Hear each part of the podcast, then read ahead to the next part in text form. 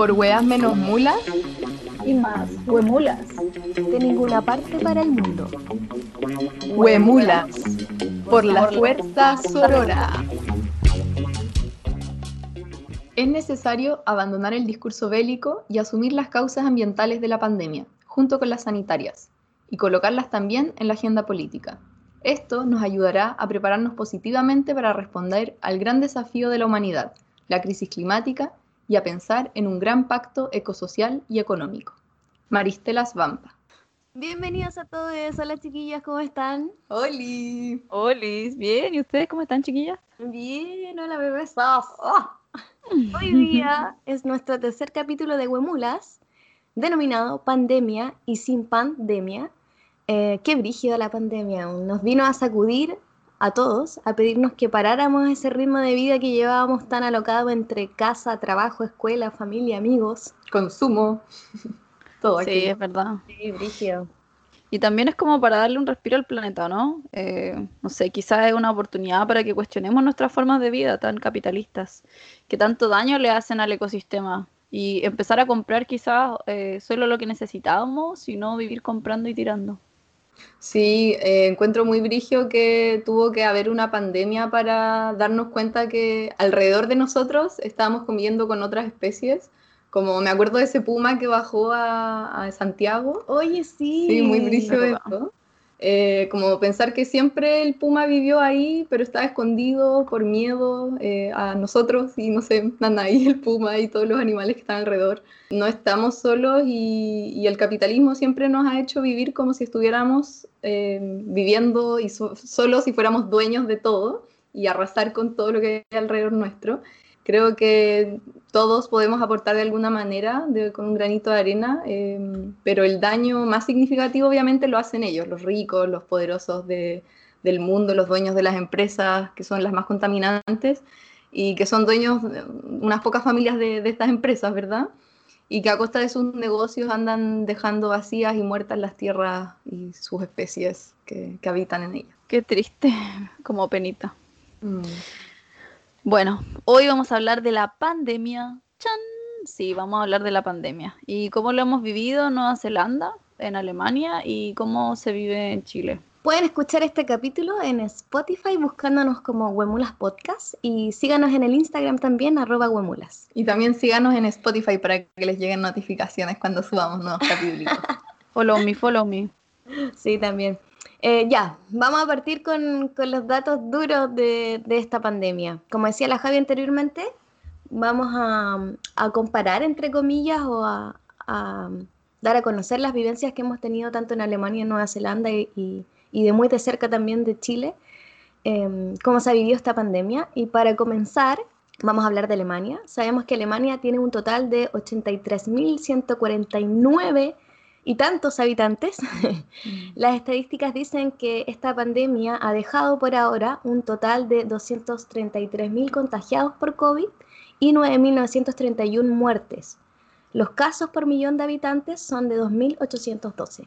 Bueno, con respecto a Nueva Zelanda, eh, bueno, aquí el país es chiquitito, así que tenemos 5 millones de habitantes y se han contagiado de COVID 1.401 hasta el día de ayer, primero de septiembre.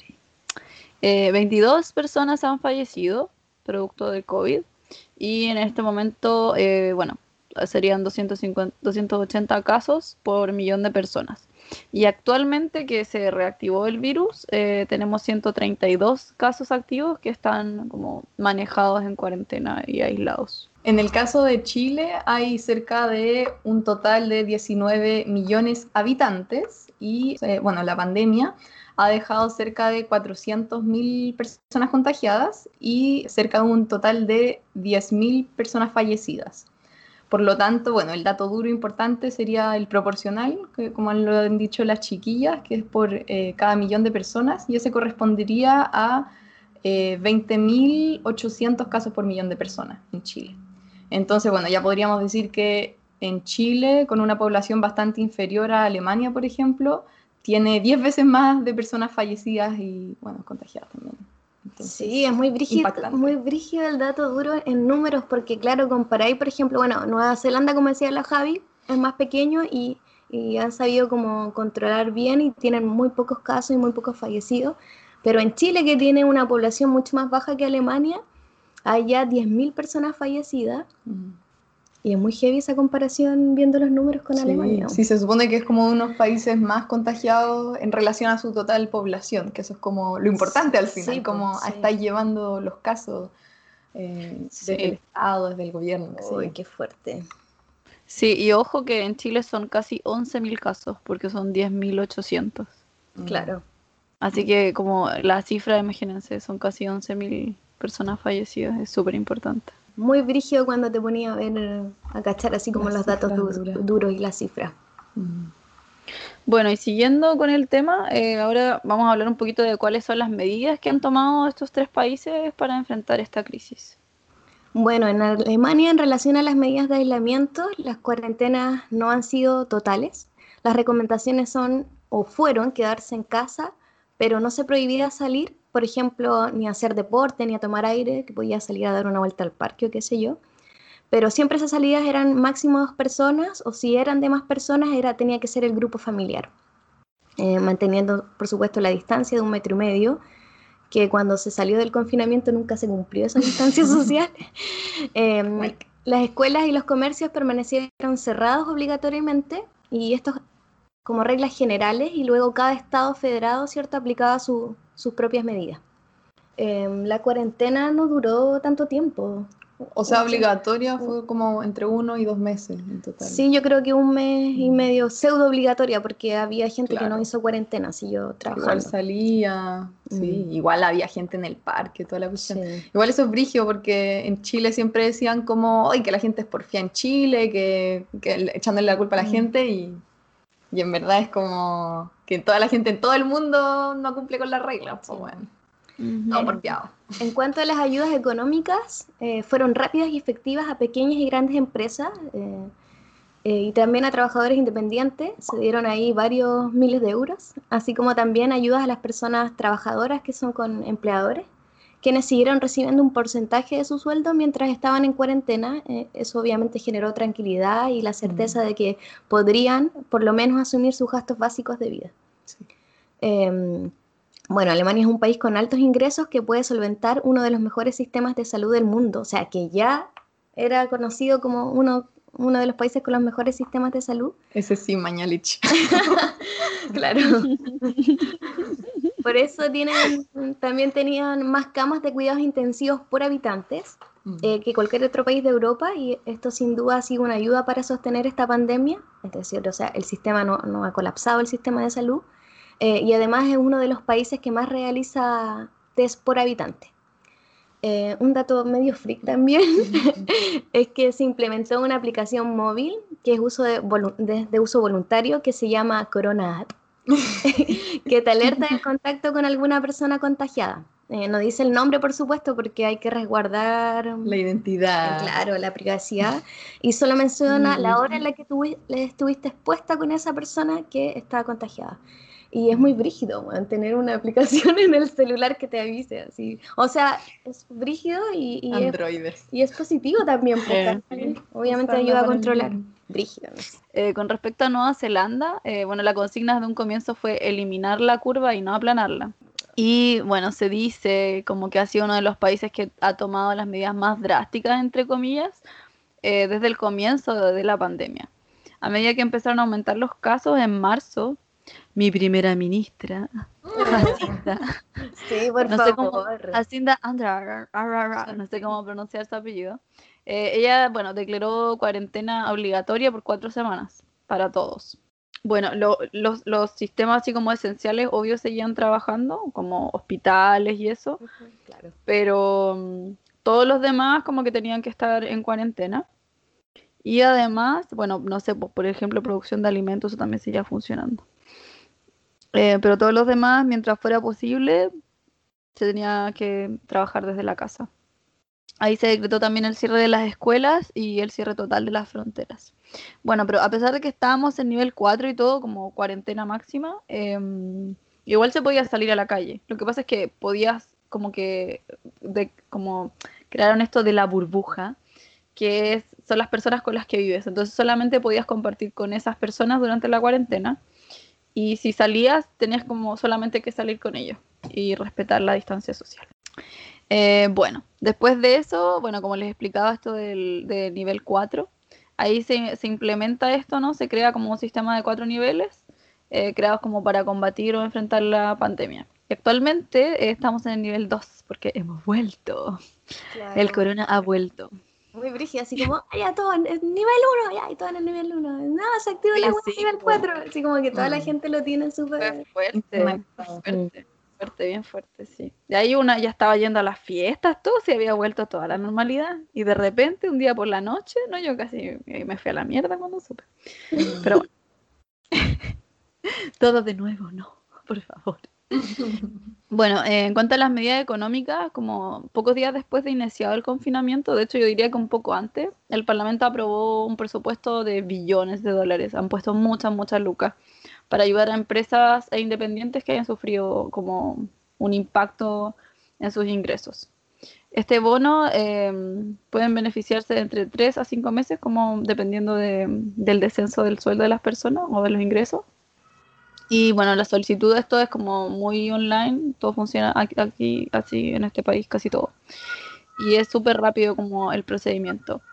Y en, en, este caso era como la empresa la encargada de realizar la postulación y una vez aprobada los trabajadores recibían el porcentaje, como un porcentaje correspondiente a tu sueldo, pues, ¿cachai? Por ejemplo, eh, tengo un amigo que normalmente trabajaba como 50 horas a la semana y durante la pandemia le pagaban 30, ¿cachai? Pero igual servía como para pagarlo todo, por la riendo, comida. Sí, te permite vivir tranqui, ¿cachai? Sí. pensando que te haya que cagar de hambre. Sí.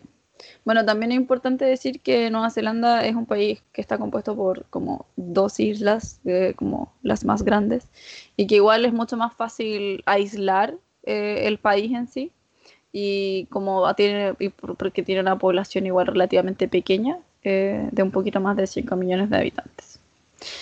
Bueno, y como otras informaciones así como extra es que tiene habilitada una línea telefónica donde podéis soplar a otro kiwi o no kiwi que esté como portándose mal, pues caché que esté rompiendo la cuarentena y que se esté juntando con el pueblo a las escondidas por las noches.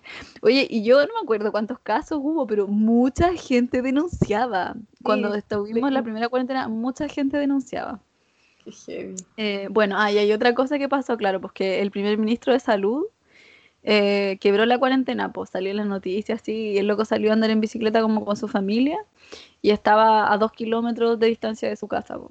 Y bueno, se disculpó y todo y ofreció la renuncia, pero en ese momento la primera ministra como que no la aceptó al tiro y, y creo que la aceptó después, pero el tipo igual renunció.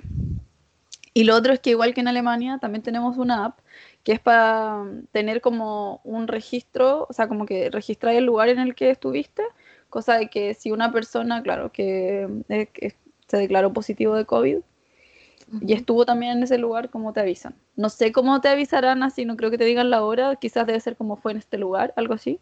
Claro. Eh, bueno, eso. Buena Nueva Zelanda. Sí. Bueno, en el caso de Chile todo empezó en marzo, fue como un poco el, boom por esas fechas eh, y, entonces fue cuando el gobierno empezó a tomar como estas medidas que yo en realidad no sé si hablaría de medidas porque se supone que las medidas son como para prevenir algo y creo que el, gobierno hizo justo lo contrario. Eh, bueno, y estas decisiones que fue tomando Piñera y, bueno, sus secuaces, eh, fueron decretar el estado de catástrofe y toque de queda para todo el país eh, y suspender por lo tanto las clases, tanto de los colegios como las universidades. Y bueno, con esto tampoco quiero parecer paranoica, pero vaya, vaya que conveniente. El cambio de, también de la fecha del plebiscito por la nueva constitución también se corrió. Se, confinó también el sector oriente de Santiago y para el resto de las comunas hubo como estas cuarentenas dinámicas, ¿verdad? En, en la región metropolitana. Y bueno, recién eh, como por ahí el 15 de mayo se estableció el confinamiento total para la provincia de Santiago y después cuando los casos fueron aumentando como exponencialmente se, se decretó también en otras comunas. Eh, y en cuanto a las medidas económicas del gobierno, bueno, podemos decir que repartió estas famosas cajas de alimentos a las familias más vulnerables. Cuando ya la gente lo pedía a gritos. Sí, po. Eh, exactamente. Después de, o sea, esta cuestión no sucedió así como por obra de- Mm. del gobierno, sino como por las manifestaciones que hubo en, en- en los territorios. Y eh, luego de eso también se crearon una serie de bonos para las fam- familias pertenecientes al 60% más vulnerable, según este registro social de hogares, que en realidad si no está ahí dentro de ese registro, jodiste, saliste de eso y te las tenés que arreglar un poco. Bueno, después llegó el, el bono de apoyo a ingresos familiares, que es de 50 mil pesos, y el bono de ingreso familiar de emergencia, que es de un máximo de 260 mil pesos. Pero claro, con la condición de ser parte de una familia de cuatro personas que no tenga ingresos formales e integre un hogar perteneciente al 40% más vulnerable en Chile. Durante Chucha. Es como un Igual- montón de requisitos. Pero, ¿no? pero, pero, pero, y si Claro. weón, bacán, y si no, bueno, jodiste. También crearon el Fondo Solidario Municipal, que es de 100 millones de, de pesos por cada municipalidad, y que eso ayuda también a las familias más vulnerables, con todos estos millones de pesos. Sí, muy contentos los alcaldes corruptos porque esa plata se la pueden guardar en el bolsillo y no ayudar absolutamente a nadie, bueno. Claro, Es como, ese es el bono más huevonado de todos, creo yo. Sí, pues por la corrupción que hay en los municipios en Sí, Chile. pues bueno, como el- claro. Como en la o sea, educación, te doy plata, usted verá lo que hace. Y el que no lo hace, ¿cachai? Mm, qué brígido. Muy brígido. Bueno, y como no existían ayudas concretas a esta denominada clase media que, bueno, eh, yo diría como al resto de la gente pobre que no recibe esos beneficios de todos esos peros, eh, un grupo de parlamentarios impulsó este proyecto de ley para sacar el 10% de la, del fondo de pensiones, de la AFP, y así poder paliar la crisis con sus propios recursos, por decirlo así, no desde, los desde los recursos del Estado. Bueno, después de eso, el gobierno creó el bono de los 500 mil pesos para, eh, que se llamaba el bono de la clase media, eh, que también había que postular y cumplir con una serie de requisitos, como, bueno, como todo. Y a fines de abril, el gobierno anunció eh, algo así como el retorno a la nueva normalidad. Y eh, nada, pues esta cuestión obviamente fue duramente criticada porque en abril estaba empezando a quedar la zorra en Chile. Y estos weones se les ocurre como decir que no, que íbamos a volver a la, a la normalidad y todo, todo eso. Eh, bueno, rápidamente se, se pasa la página y en mayo aumentan los casos caleta considerablemente. Y ahí ya se tiene que llamar al confinamiento obligatorio total en la región met- metropolitana y una de las cuestiones, eh, sí, pues más polémicas eh, fue que el Ministerio de Salud, el MinSal, reconoció que estaba reportando eh, a la OMS, a la Organización Mundial de Salud, un número mucho mayor de los decesos por COVID que, está, que el que está informando como públicamente a la población. Y ahí quedaron, po, anunciando, no sé, 2.500 muertes, cuando en realidad había más de 5.000. Qué. Bueno, y son solo algunas cosas como que mencionar de toda la tracalada de malas decisiones que se han tomado. Pero bueno, es que si no sería eterno, ¿no? Mm. Sí, vamos a estar como mucho tiempo. Oye, lo otro que me llama mucho la atención también es que, claro, ayer hablaba con una amiga y me contaba que eh, obviamente todas las personas que estaban, que estuvieron enfermas por COVID y que tuvieron que pasar por el hospital y qué sé yo, em, cuando por ejemplo está ahí en una ISAPRE y no en, la en, ¿Fonasa? en FONASA, em, y, y vas a un hospital, ¿cachai? Ya no sé, te, te, te derivan a otros centros que son privados, em, te atienden y todo, y después te pasan, después de que ya cuando saliste de la enfermedad, o cuando no saliste, porque hay, hay gente que se le ha, ha llegado a la cuenta a la casa de personas ya fallecidas, em, Oh. así como Lo 15 bélico. millones de pesos adeudados por haber estado, no sé, bueno, hospitalizado eh, por COVID. Delirando por COVID. Claro. tu madre. Oye, esa weá es como. Ni esa weá la podí eh, solventar, ¿cachai? Así como hasta esa weá tenés que, que Mm. pagarte. Uy, pero qué horrible. Terrible esa weá. No sabía eso. Sí, o sea, claro, tenemos Estoy en un- shock. un- una salud que, que es pública, pero que finalmente también es, es una cuestión Mm. privada, ¿cachai? O sea, no hay salud eh, pública y de calidad en Chile. po, O sea, pero es que imagínate como que ya te enfermáis y si te morís o te salváis, igual cagáis. Una wea así. Mm, claro, y después te llega la cuenta a la casa y son millones de pesos más encima, weón, que me encuentro demasiado espantoso. Y además que son estos weones que están haciendo que te enfermís, pues si igual no te apañan con medidas, ¿cachai? Como en Alemania o en Nueva Zelanda, la gente tiene que salir a trabajar y se tiene que exponer en el transporte, bueno, Sí, porque, ah, claro, porque a comparación de, de, países como Alemania y Nueva Zelanda, Chile la, eh, no hay resguardo económico para la gente, ¿cachai? Oh, ya, Meli, ya respira. Está como que la vena está como palpitando. Sí, la vena la No hay un resguardo económico, entonces la gente tiene que comer, pues, bueno, y comer significa que hay que salir sí o sí, ¿cachai? A trabajar. Eh, y su y su estas jugadas económicas que tienen son una mierda también porque no sirve no sirve de nada no no no no cómo se llama no, no tapa no logra cubrir absolutamente nada, nada claro. muy fuerte imagínate como pucha perdón sí dale dale como que imagínate lo terrible ya, que tú tenés que salir a trabajar, ¿cachai? Y tenés que salir y exponerte. Pero al final no te estás exponiendo solo tú, pues estás exponiendo a toda tu familia. Entonces imagínate así como 15 millones, una familia de cuatro todos tuvieron COVID. ¿Cachai? Como. ¿En qué cabeza cabe? Así. Como no tiene ni un sentido.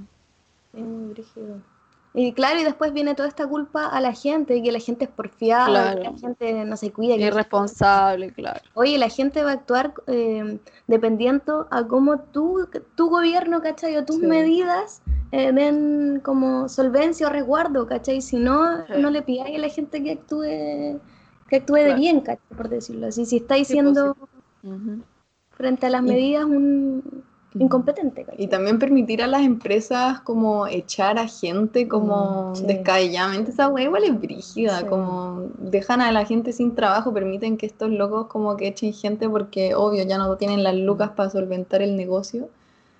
Y eso es brígido igual, así como que no haya un resguardo a los trabajadores, a las trabajadoras, eso...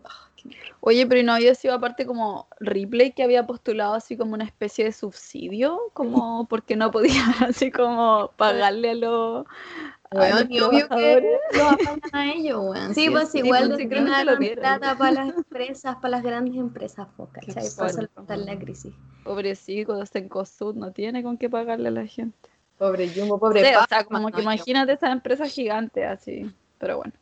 Oye, es muy brígido la comparación de estos países porque eh, ya por un lado, claro, países desarrollados y, Chile en vías de desarrollo, pero, pero es más que eso, ¿cachai? O sea, con buenas decisiones, bueno, otra sociedad es posible, ¿cachai? No, no tenéis que ser hiper desarrollado ni el más rico del mundo, siendo que, país, que Chile no es un país eh, es pura gestión. pobre, ¿cachai?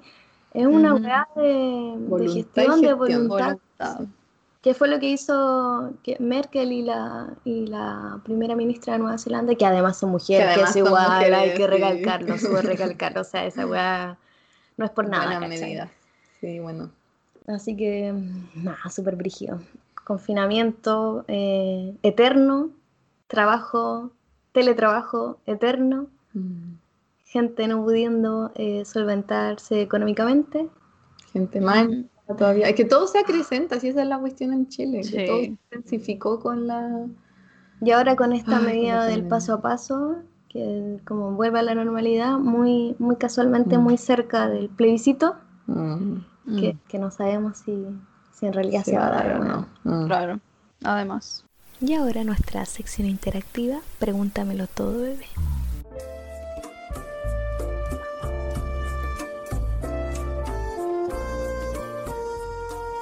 Yo te pregunto y tú me preguntas. Pregúntamelo todo, bebé.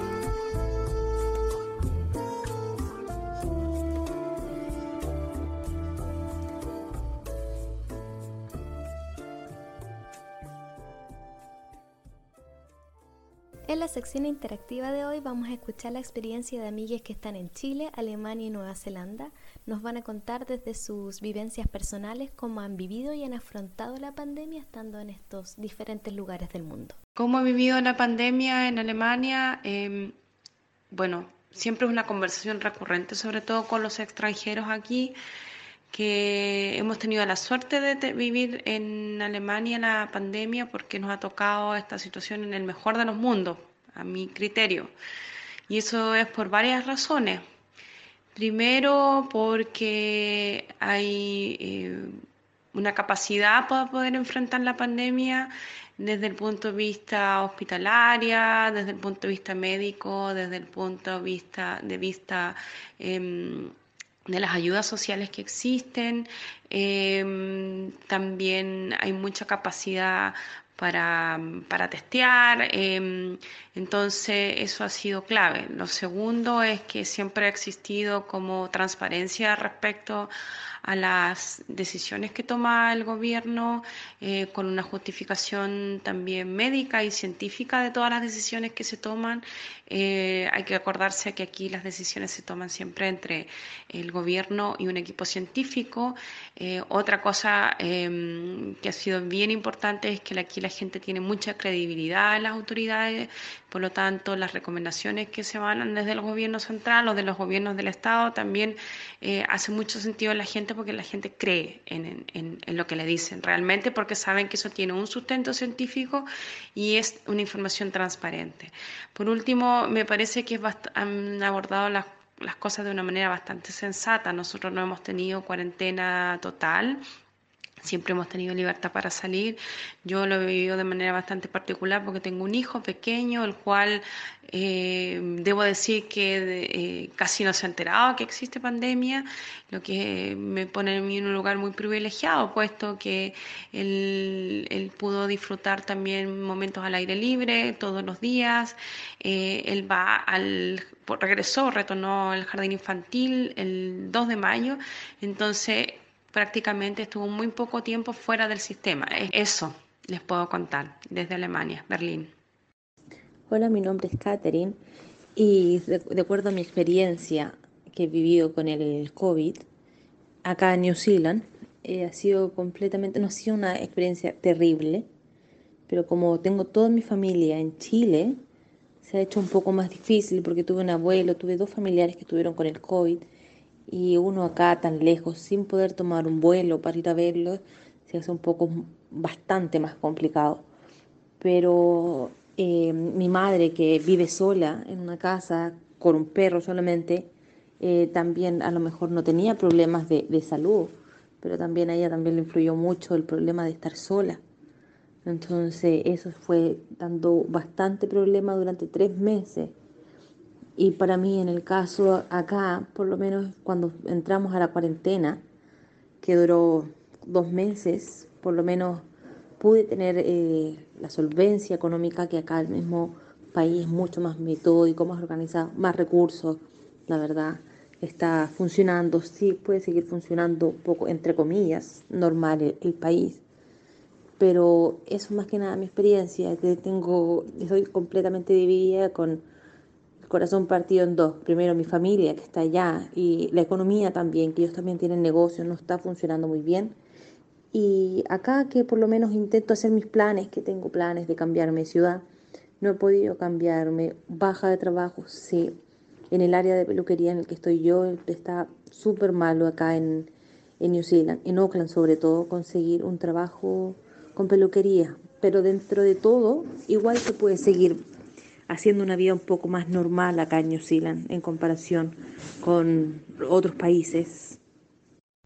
Hola chicas, bueno mi nombre es Karen, soy de Puerto Natales, de la región de Magallanes en Chile, vivo al fin del mundo y en una ciudad bastante pequeña de aproximadamente 22.000 habitantes. Para nosotros la pandemia en cierta medida no nos ha afectado tanto, o bueno, hasta ahora, que recién esta semana están aumentando los casos por que, bueno, en la región en general está muy mala la situación y hace poco se abrieron las fronteras entre Puerto Natales y Punta Arenas. Por ende, em, hay mayor movilidad y obviamente el virus ya es una cosa más comunitaria. La verdad es que durante estos seis meses he pasado por muchos estados de ánimo. Yo soy una persona súper ansiosa, de hecho sufro de ansiedad, entonces para mí el comienzo de la pandemia fue horrible por la incertidumbre que había. A medida que pasaba el tiempo se fue generando una nueva realidad a la que me fui adaptando, que es algo que he llevado hasta ahora. Por otra parte, al verme como un poco trancada de viajar, también me alejé de mucha gente que, que no vivía en esta ciudad Entonces tuve que empezar de nuevo y por eso, por, ese lado, la pandemia ha sido algo que me ha ayudado a crecer mucho como persona. Yo te puedo decir que ahora me siento una persona mucho más madura, más segura de mí, más empoderada dentro de todo este conocimiento personal en el encierro. Em, he conocido gente muy bacán, gente que de verdad jamás pensé que con la que podía relacionarme.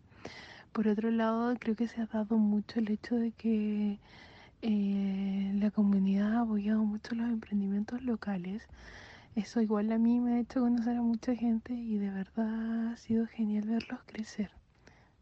Eh, a comienzo de mes se abrió el Parque Nacional Torres del Paine, así que pude sentirme en libertad. Este fin de semana pasado pude ir hacer un pequeño full day medio personalizado que hicimos con unos amigos y de verdad creo que creo que si logramos cuidarnos, logramos ser responsable más que nada, porque de verdad hay mucha gente que es muy irresponsable, que, que no se cuida, que piensa que esto es como una broma. Eh, si logramos cambiar su pensamiento, si logramos confinarnos, cuando pasen como situaciones un poco más dificultosas como la que estamos viviendo ahora, yo creo que estamos súper bien encaminados, que podemos ser como un ejemplo para el resto del país, pero a la vez tenemos al lado de la ciudad de Punta Arenas que de verdad está muy muy complicado. Entonces, la verdad es que yo creo que lo único que nos queda es ser pacientes y, responsables. En mi experiencia eh, en esta pandemia, viviéndola en Chile y específicamente en, la región de, Magallanes, ha tenido de todo un poco. Eh, primero la fortuna y el privilegio de, de poder haber mutado a una instancia de teletrabajo eh, pese a lo complejo que, eso significa cuando uno trabaja con personas. Yo soy psicóloga, llevo procesos reparatorios en víctimas de, abuso sexual, entonces igual ha sido complejo, pero bueno, eh, se ha podido y creo que todos nos tenemos que adaptar. La verdad es que es una región que ha sido bastante golpeada por el COVID. Hemos tenido instancias de muchos casos, yo creo que está como el segundo rebrote, por así decirlo, no sé si técnicamente será un rebrote, pero eh, hemos tenido dos oleadas importantes de aumento de casos, estamos sorteando la segunda, que ha sido la más grande, con incluso 200 eh, y tantos casos, 215, 220 casos diarios para una comunidad que es bastante pequeña. Eh, muchas veces hemos visto como en la tele eh, el ministro de Salud incluso dice que los magallánicos nos portamos mal, eh, cuando en realidad lo que yo he visto es que la gente que principalmente se mantiene como en, en movimiento ha sido principalmente por motivos de trabajo, eh, en Chile ha pasado que muchos empleadores han sacado salvoconductos como funciones esenciales y eso no es tan así, pero con ese salvoconducto la gente ha tenido que eh, salir a trabajar. Em, y, ha sido difícil. Yo creo que la principal responsabilidad de los contagios no tiene que ver con que la gente no ha tomado conciencia, tiene que ver con que mucha gente ha tenido que seguir trabajando, incluso en rubros no esenciales.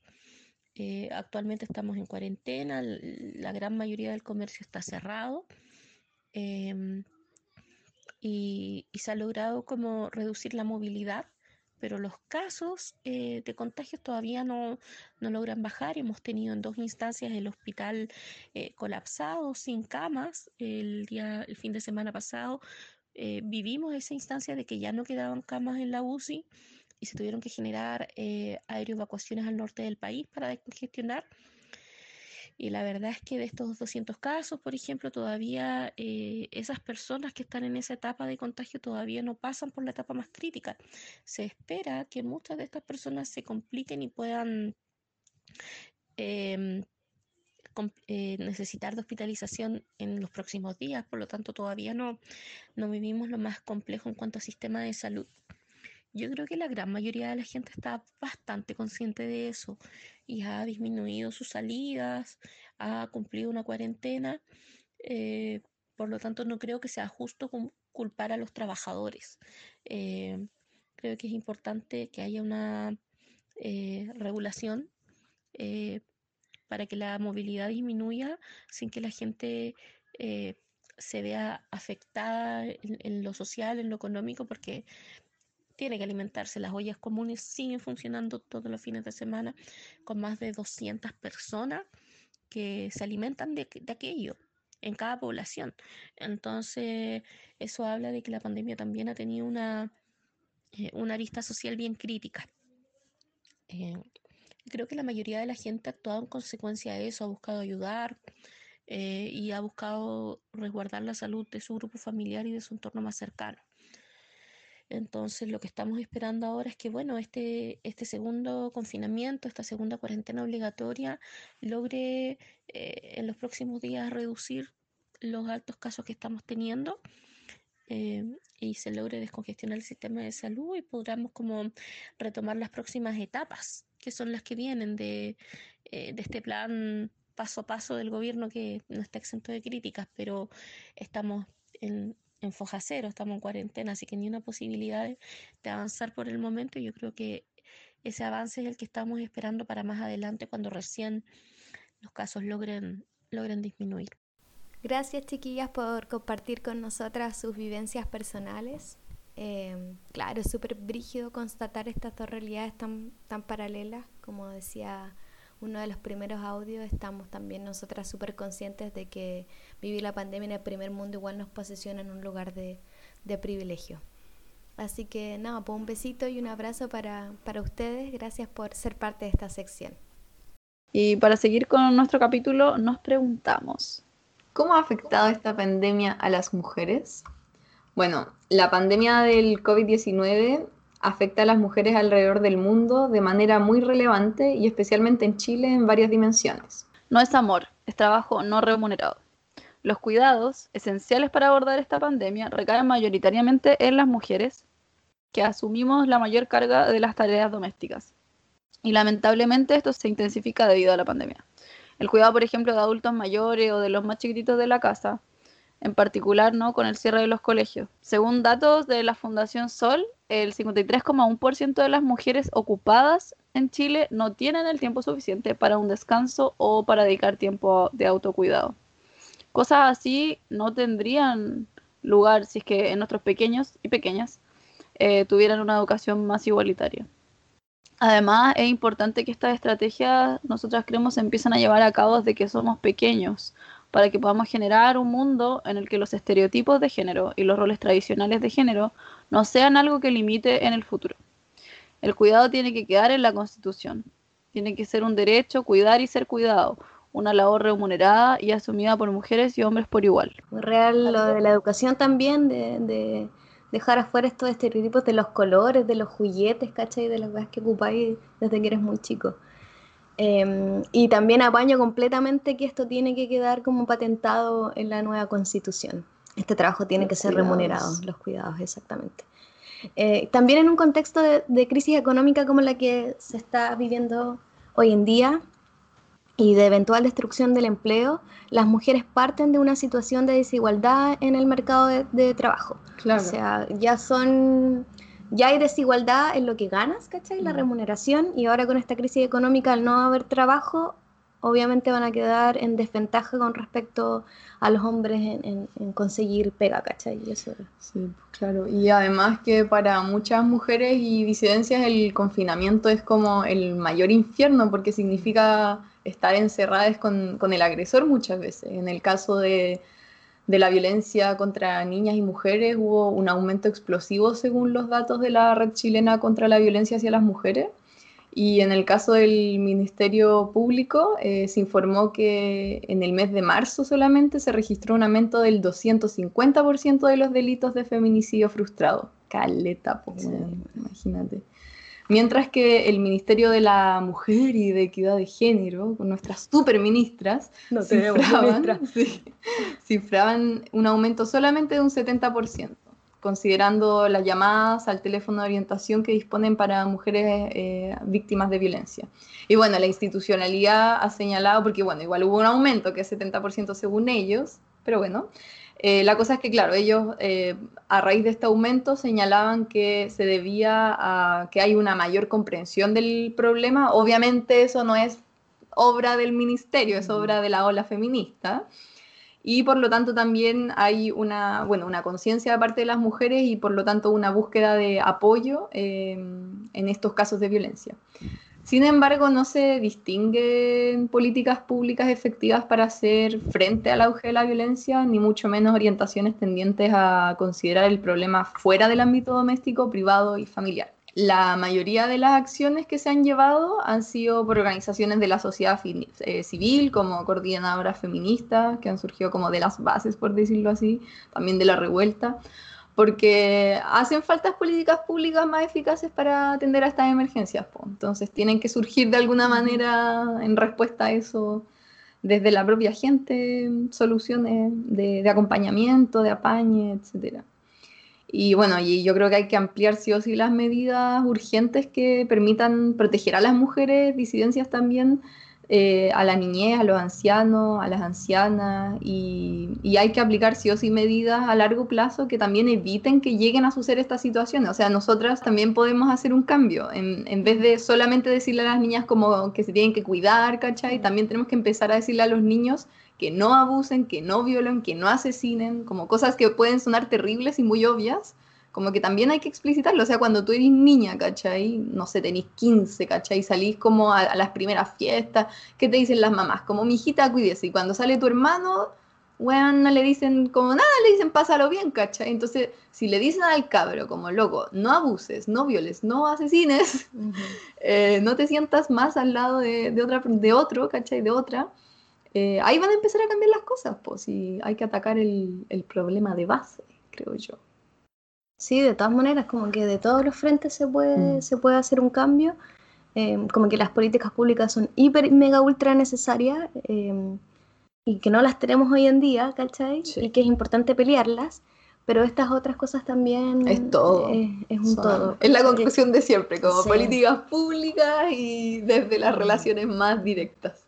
Sí, oye, ¿sabéis que yo no puedo dejar de mencionar una cuestión? Pasó mm, algo súper heavy en, Punta Arena, Ay, sí. en una residencia sanitaria, em, que dos, en una residencia sanitaria de personas con COVID, ¿cachai? Mm. Eh, dos personas, dos, dos, hombres, violaron y abusaron de una, de una de una persona que estaba al cuidado de esa, de ellos, ¿cachai? De la residencia sanitaria. Y lo encuentro, weón, demasiado brígido esta persona está trabajando, los está cuidando y estas personas se aprovechan estando mm. enfermas y además de eso, como que esa, esa persona que trabaja, que es una trabajadora eh, pública del área de la salud, no tiene sin ningún resguardo. Mm. O sea, está sola en la residencia probablemente y no hay, no hay ningún resguardo para ella. Esa igual la encuentro muy brígido. O sea, imagínate, ¿cachai? Está trabajando. O sea, y, en una residencia sanitaria me estás hueveando, lo encuentro. Es que los hombres, francamente, los machitos, no, no hay que los detenga, oye. Bueno, nosotras, pues, pero, claro. pero francamente que cada vez impacta más las weas que uno escucha. Muy dirigido en mm. ese caso. Oye, también quiero decir otra cosa, otro dato, ¿cachai? Que em, unas amigas me mostraron algo que se llama La Orquesta Imposible, que está dirigida por Alondra eh, de la Parra, una artista mexicana que logró juntar a los mejores músicos de 14 nacionalidades y mm, lograr una orquesta imposible porque son eh, músicos de gran trayectoria que jamás hubiesen podido juntarse, ¿cachai? Como por agenda. Y ella los logró juntar como en esta pandemia, no a todos al mismo tiempo, pero logró juntarlos por grupo y hacer una, Em, concierto. un concierto, O sea, dar una, dar una pieza musical, preparar una pieza musical y todo esto en recaudación, o sea, se van a recaudar fondos. Cada, cada clic que tenga, o sea, cada vez que haya sido reproducido ese video, es para, va a tener dinero ahí para recaudar fondos para dos fundaciones mexicanas que trabajan eh, por las mujeres y, niños más vulnerables y todo esto que estábamos diciendo de de vulnerabilidad en estos tiempos de, pandemia. Así que si lo pueden buscar, sería bacán, se llama La Orquesta Imposible y es una, así una pieza musical maravillosa. Qué bonito. que... Hay esperanza, hay esperanza entonces. Vamos con la pregunta entonces, ¿podría la pandemia evitar la crisis político-social que se estaba viviendo en Chile? Pucha, para mí el virus llegó como a tiempo para evitar las masivas protestas que se esperaban para el mes de marzo y a veces igual suena como muy a conspiración, ¿o no? Pero en realidad, justo cuando todo estaba en su periodo más efervescente, aparece esta pandemia que te restringe la libre circulación y la, y la reunión, y además nos llena de miedo, que se contagia, cómo se contagia el virus. Y para mí es como una forma súper, súper efectiva para controlarnos. Sí, es como conspiranoide, pero muy real. O sea, el virus, el virus es real, ¿cachai? La gente se enferma y se está muriendo, obvio pero pareciera ser que es una wea es que tanto movimiento que había en contra del capitalismo es como no sí, sé. claro porque no era solo en Chile no era solo en Chile que estaban pasando cosas Entonces, en Hong Kong Latinoamérica en general toda Latinoamérica claro en Estados Unidos también han habido muchas bueno, es que los sistemas también tienen que llegar a su fin. Sí, asúmanlo, weón. Asúmanlo, se les fue la weá. Ya, dense por vencido. Dense por vencido, ya. Oye, también lo otro es que mm, pareciera que mm, el confinamiento iba a lograr paralizar las protestas. O mm. eso era lo que, lo que al principio se pensaba, ¿cachai? Pero como, como estas medidas eh, económicas y de bienestar para la gente no llegaron, no son suficientes, Em, la gente tuvo que salir a manifestarse también, ¿cachai? Así como no les importó virus ni nada, sino que las personas de los sectores más vulnerables salieron a protestar eh, por hambre, ¿cachai? Porque no había para parar la olla. Y, la pandemia dejó en evidencia eh, mucho más de lo, lo, que se estaba, como, lo que se empezó a pelear desde el 18 de octubre, la, la pandemia lo vino a repatentar, a patentar em, aún más la desigualdad que existe que existe en Chile. Mm. Sí, una cuestión que yo creo que a mí personalmente me da mucho miedo, como que, o sea, bueno, yo creo que ya es como un constante miedo desde que fue la revuelta, como que ya uno sabe que pueden haber cosas que siempre te pueden mm. impresionar más y es como, ah. eh, es que, no sé, que el virus nos pueda dejar sin plebiscito, o más bien que el gobierno se aproveche del virus para dejarnos sin plebiscito. Y no sé, más allá como de predecir si va a suceder o no, yo creo que, bueno, de alguna manera el, el plebiscito como que siento que simboliza un poco como esa carga de, de la concretación de lo que se, empezó a pelear en la revuelta, bueno, y mucho antes también, pero ya como en la revuelta más fuertemente, porque significa terminar con la constitución de la dictadura. Entonces siento que el plebiscito ahí es como muy heavy, como que lo estén tratando de mover, la derecha lo está tratando de, de tirar para atrás, tirar para atrás, y por otro lado, todo el movimiento es como, tiene que suceder, ¿cachai? Ya es mm. como tiempo, ya, o sea, lo que tú decís, como ya acéptenlo, ya esta cuestión va a cambiar, ¿cachai? O va a empezar a cambiar, o bueno, estamos en ese proceso. Eh, y no sé, yo creo que este gobierno efectivamente ha hecho que se aplace y creo que lo va a seguir haciendo. Y si no llega a haber Em, el plebiscito en octubre, yo creo que va a quedar la media zorra. Sí, va a quedar la cagada. Perro, la media zorra. como que de verdad va a ser la media cagadita. Yo creo que eso de todas maneras, porque como hemos hablado en todo el capítulo, o sea, lo que ha hecho la pandemia en Chile es como evidenciar todo lo que estaba ya sucediendo desde antes. Eh, hacer a los pobres más pobres, a los ricos más ricos, eh, y creo que, creo que, no sé, algo que ya es simplemente imparable, o sea, va a llegar ese cambio, el plebiscito va a ser, yo creo que sí o sí, o sea, ya con el movimiento que hay, tenía un pueblo entero po, aclamando la cuestión, o sea, va a ser sí o sí. Yo creo que, claro, es lo que dices tú, que la derecha todo el tiempo lo ha tratado como que no quiere, que no quiere, mm. pero yo creo, y ojo con eso, que, que ya lo están empezando a asumir, ellos saben que la prueba gana. ¿Cachai? Y de hecho, eh, no sé si cacharon que reapareció Longueira. si una wea la encuentro así, pero patética. Entonces, los weones están em, asumiendo que, que, el rechazo no, no va a ganar, ¿cachai? Y que va a asumir el apruebo. Y ahí viene la carta, ahí viene la carta para que sean mm. ellos los que sean parte también de la mm. constituyente, ¿cachai? Entonces hay que tener ojo con eso también.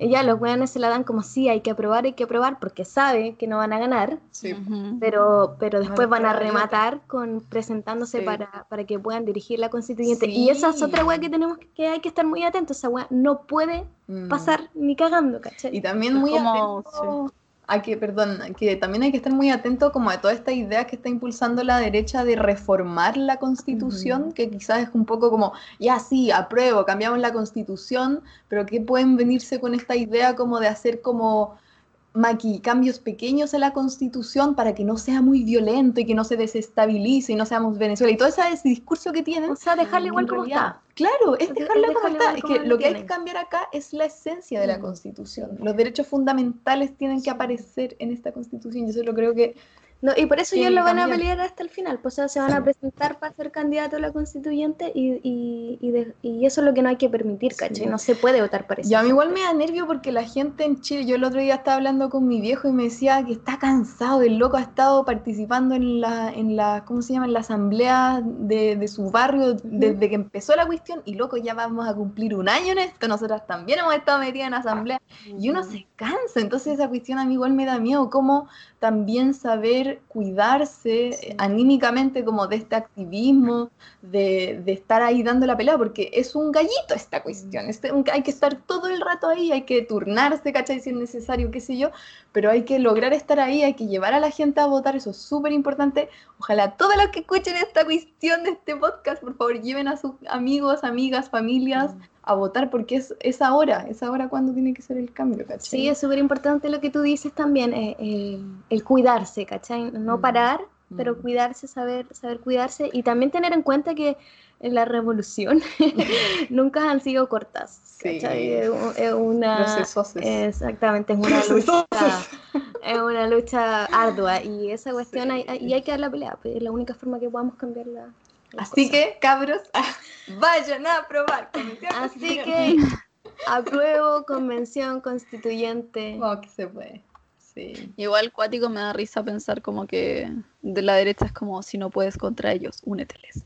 Onda, como que esa es la premisa, ¿no? Como Sí, ya, porque ok, la no- política- no, Sí, está pues, funcionando nuestra estrategia, entonces ya, ataquemos por todos los flancos posibles. Así. No, te uní y de adentro dejo la cagada. Sí, porque esos Sí, esos pues, weones bueno, son siniestros, no son inteligentes. Siempre son así, Mm. ya.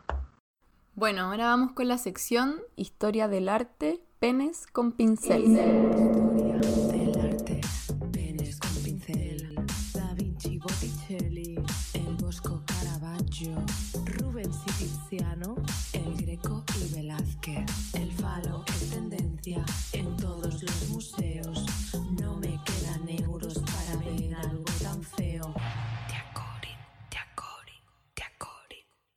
Hoy pudimos hacerle un par de preguntas a Ana Carolina Fernández, fotógrafa documental de Río de Janeiro, que forma parte del proyecto COVID Latam, que pueden encontrarlo en Instagram. Como sus respuestas serán en portugués, sobre su voz escucha la explicación en español para que puedan comprender la totalidad de lo que quiso decir. Vamos con ella. Olá, Meli. Eu vou responder em português. Meu nome é Ana Carolina Fernandes, eu sou uma jornalista, Mi nombre es Ana Carolina Fernández. Soy periodista y fotodocumentalista. Covid Latam um de El COVID Latam es un e grupo colectivo de nueve fotógrafos y nueve fotógrafas, y- todos de América Latina, documentando a pandemia do Covid em 16 países. y entre da todos documentamos Latina. la pandemia del COVID Foi um convite em 16 que eu países de América Latina. Logo no começo da pandemia e que me deixou muito feliz por poder Fue una invitación que yo recibí después de que comenzara la pandemia y que me dejó muy feliz de e poder trabajar con colegas, fotógrafos y fotógrafas que yo admiro mucho en América Latina. E poder fazer essa documentação numa região y poder com hacer este reportaje en una desigualdade región con tanta desigualdad. e que todos nós sabíamos que essa pandemia afetaria y en realidad todos nosotros diretamente sabíamos que esta pandemia afectaría directamente a las personas y- más pobres.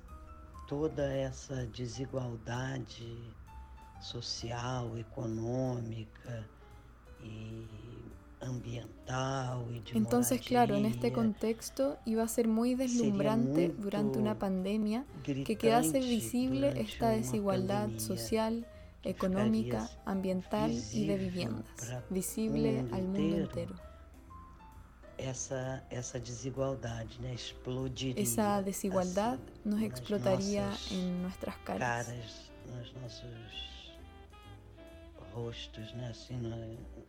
in our faces. La primera pregunta que le hicimos a Ana fue ¿por qué elegiste trabajar desde la fotografía documental? A lo que respondió esto. Eu elegi a fotografia documental porque eu Yo elegí la fotografía documental porque siempre trabajé así. desde 2008, quando eu decidi sair do jornalismo diário, onde eu tinha trabalhado por Desde el 2008, cuando decidí 25 salir del años, periodismo del diario, donde había em trabajado por redações 25 de años, diversos jornais, siempre en redacciones de diferentes y Brasil. revistas en Brasil. porque eu tinha vontade de justamente me aprofundar mais nas histórias que eu me Porque yo tenía ganas de a- profundizar más en las historias en las a que me proponía trabajar y documentar. e poder viajar e contando contando vidas fosse eh, do povo brasileiro e Poder viajar y contar sobre las vidas que fuesen del pueblo brasilero, las llamadas minorías del movimiento negro, siendo que en realidad la población negra es mayoría en Brasil. Quilombolas e transgêneros de uma maneira geral, trans, travestis, LGBT e o povo do sertão do Brasil, as festas populares, tudo isso incluindo dentro do documental, né? Y E quilombolas, trans, travestis, gente de la comunidad LGBT, el pueblo del interior de Brasil y las fiestas populares. registrar todo eso, corrida, pero mi intención e no era fotografiar el día a día, envolver, lo que se podría llamar la realidad objetiva, sino que envolverme y entregarme a la gente que yo estaba fotografiando en los asuntos ambientales en Brasil. Então, a fotografia documental sempre me deu essa possibilidade que o jornalismo diário não, não, não alcançava pela rapidez, por toda a superficialidade do trabalho Entonces la fotografía documental siempre me dio esa posibilidad que el periodismo del diario no me daba, por la rapidez, por toda la superficialidad del trabajo para el día siguiente. Entonces yo opté por hacer trabajos más largos y bueno, también trabajos para agencias internacionales, revistas brasileras, complementándolo con el trabajo para manifestaciones como por ejemplo Tirúa. Yo trabajo de una manera independiente, pero eventualmente también puedo trabajar para agencias o algún diario, alguna revista. revista, e enfim, é isso. Y lo segundo que le pedimos a Ana fue que dentro de sus fotografías eligiera tres que creyera que fueran las que mejor representaban la precarización de las vidas en el Brasil. En la primera fotografía que eligió aparecen dos chicas en primer plano. Eu escolhi essa foto porque é, são duas é, pessoas que trabalham com o corpo, né? Que são garotas de programa e são travestis. É um trabalho que eu já faço há muitos anos, não necessariamente na rua, né? Aliás, nunca na rua. Eu, os meus trabalhos com as travestis sempre foram Yo escogí esta foto porque son dos do- personas que trabajan con el cuerpo. Es un trabajo que yo hago hace muchos años, no necesariamente en las calles. Mis trabajos siempre fueron una cosa mucho más del cotidiano, de la vida de ellas, donde normal vivían, el cotidiano normal de cualquier persona, de despertar, cocinar, en fin. E mas esse, essa eu escolhi essa foto por ser Pero yo escogí esa foto por ser un asunto muy delicado. Trabajar em um con el cuerpo momento em que en un as momento pessoas en que não las personas no se pueden abrazar ni se pueden besar. Então, essas duas moças, elas me permitiram fotografar quando elas estavam voltando depois de três meses em quarentena, sendo ajudadas pela família. Então, é, elas decidiram, com toda a proteção possível, voltar a trabalhar porque elas realmente precisavam de dinheiro. E tem a questão de que Estas dos mujeres me permitieron fotografiarlas la noche que ellas estaban volviendo a trabajar luego de tres meses de cuarentena, siendo ayudadas por su familia. Entonces, ellas decidieron, con toda la protección posible, volver a trabajar, porque ellas realmente necesitaban el dinero. Y bueno, la prostitución en Brasil está muy ligada a la falta de oportunidades, a la falta de educación, donde también se vive fuertemente la homofobia y la transfobia. Entonces invisibiliza a las personas, mujeres y hombres también, que se prostituyen, principalmente a los travestis y trans, que son puestas al margen de la sociedad. Entonces es una foto que yo escogí por eso. Es un, trabajo, son personas que yo tengo una ligación fuerte que eu trabalho desde 2011, documentando e tentando, né, é, com a minha fotografia, é, possibilitar uma uma dignidade y una mudanza de paradigmas en la sociedad. Porque con este trabajo y con estas personas yo tengo un lazo muy fuerte. Trabajo con ellas desde el 2011, documentando e intentando con mis fotografías posibilitar una dignidad y un cambio de paradigma en esta sociedad que no acepta e invisibiliza. En consecuencia, Brasil es uno de los países con el mayor número de homicidios, tanto por la homofobia, femicidio y la transfobia. En la segunda foto, que se conforma por una secuencia de dos imágenes, se puede ver la playa de Copacabana, donde las personas se manifiestan en contra de las medidas del presidente Bolsonaro, levantando cruces por los difuntos. La imagen de las cruces se contrasta con dos personas que van paseando por la playa en traje de baño. Essa da praia foi quando o Brasil atingiu a marca de 40 mil mortos pela Covid-19. O Brasil agora está com 126 mil mortos. E essas pessoas que estão nesse protesto na Esta fotografia de la playa fue cuando Brasil alcanzó más de 40 mil muertos por el COVID-19. Ahora Brasil llegó a los 126 mil muertos y esas personas que están en esa protesta en Copacabana son todas mujeres. Y es ya una tradición. Antes de la elección de Bolsonaro, todas las manifestaciones convocadas y lideradas por mujeres fueron siempre las más fuertes, las más interesantes y con un mayor número de personas. Y esa última foto es una foto que yo gosto mucho porque es un um grafite, né?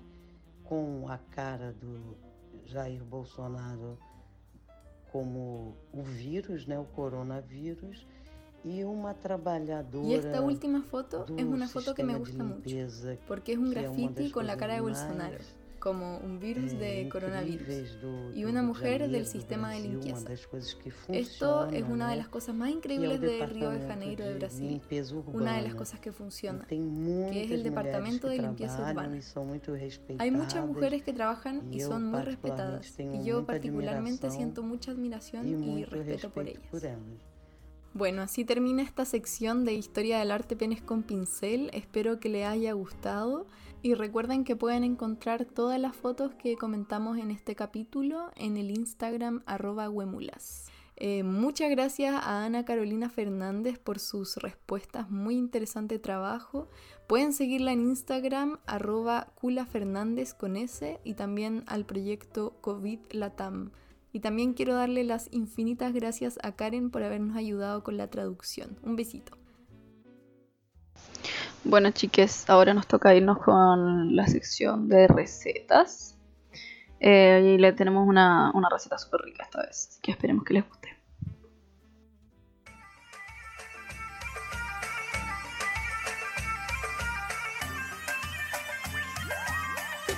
Chela, bebida heladita, coca, fanta spray, agüita mineral con gas sin gas, 500 lleve, lleve, baratito, caserita.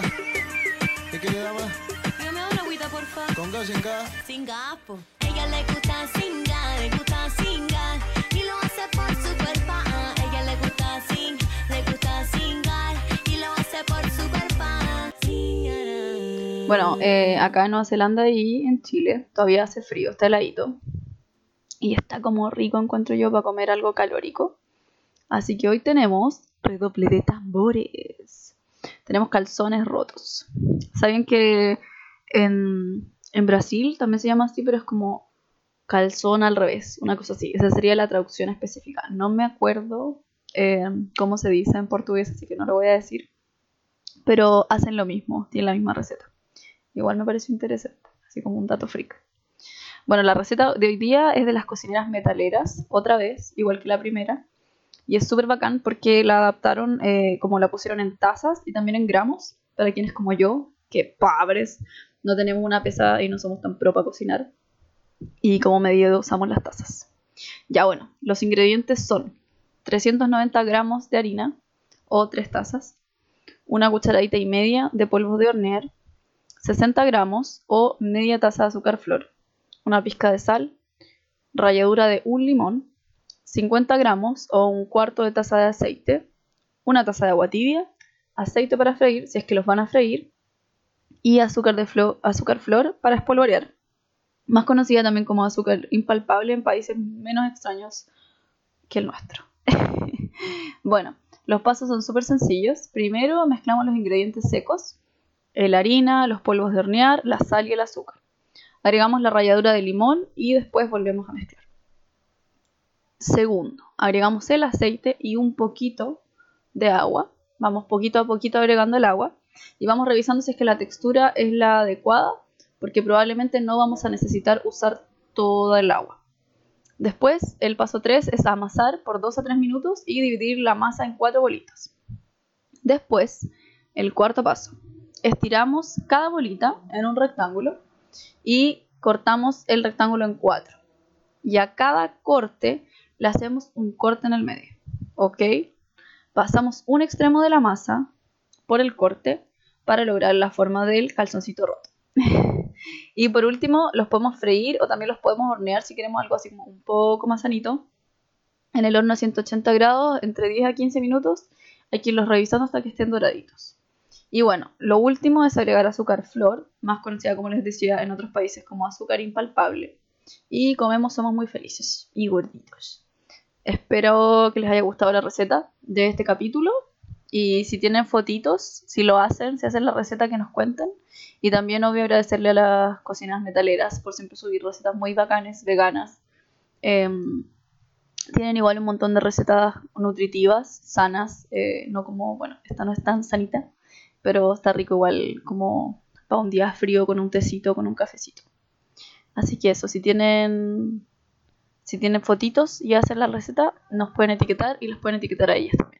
Esperemos que les haya gustado mucho, mucho, mucho, mucho y que la disfruten. Bueno, mm, después de esa hermosa sección de, de receta que hizo la Javi, eh, nada, les queremos mandar un abrazo apretado a todos. Eh, muchas gracias por haber escuchado este capítulo. Sí, yo quiero, quiero decir dos cosas. Eh, la primera, dos hashtags.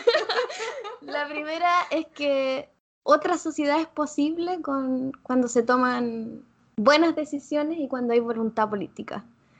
Eh, no estamos, Chile no, Chile no está en la mierda porque, porque somos un país pobre y estamos al sur del, del poto del mundo. En la cola del mundo. Se toman las malas decisiones políticas, ¿cachai? Exacto. Y lo otro em, es un abrazo para todas esas personas que han perdido un familiar, un ser querido con esta pandemia, que han visto la cara más dura y más fea de, de toda esta crisis eh, de salud y sanitaria. Así que un abrazo para ellos. Sí, para todos también los que han estado desamparados por el Estado, po, y que, ay, de alguna manera igual la han tenido muy dura, po, como... Sí, es que heavy, estamos, es, es un, es un país abandonado por el Estado, eso es muy fuerte, es muy real. Así que para ellos mucho nanaicito. Les, yo creo que ha tocado muy duro a muchas personas. Así que. mm. Bueno, nos vemos. Ah. Nos despedimos. Nos vemos en, un próximo capítulo. Eh, acuérdense de seguirnos en nuestras redes sociales. Síganos en arroba huemulas y en Spotify huemulas podcast. Eh, y si hacen la receta, eh, suban fotos, ah, nos etiquetan. Y eso, ojalá les quede rico. Da un abrazo para todos. Besitos. Ya, chao, chao. Chao, pescado.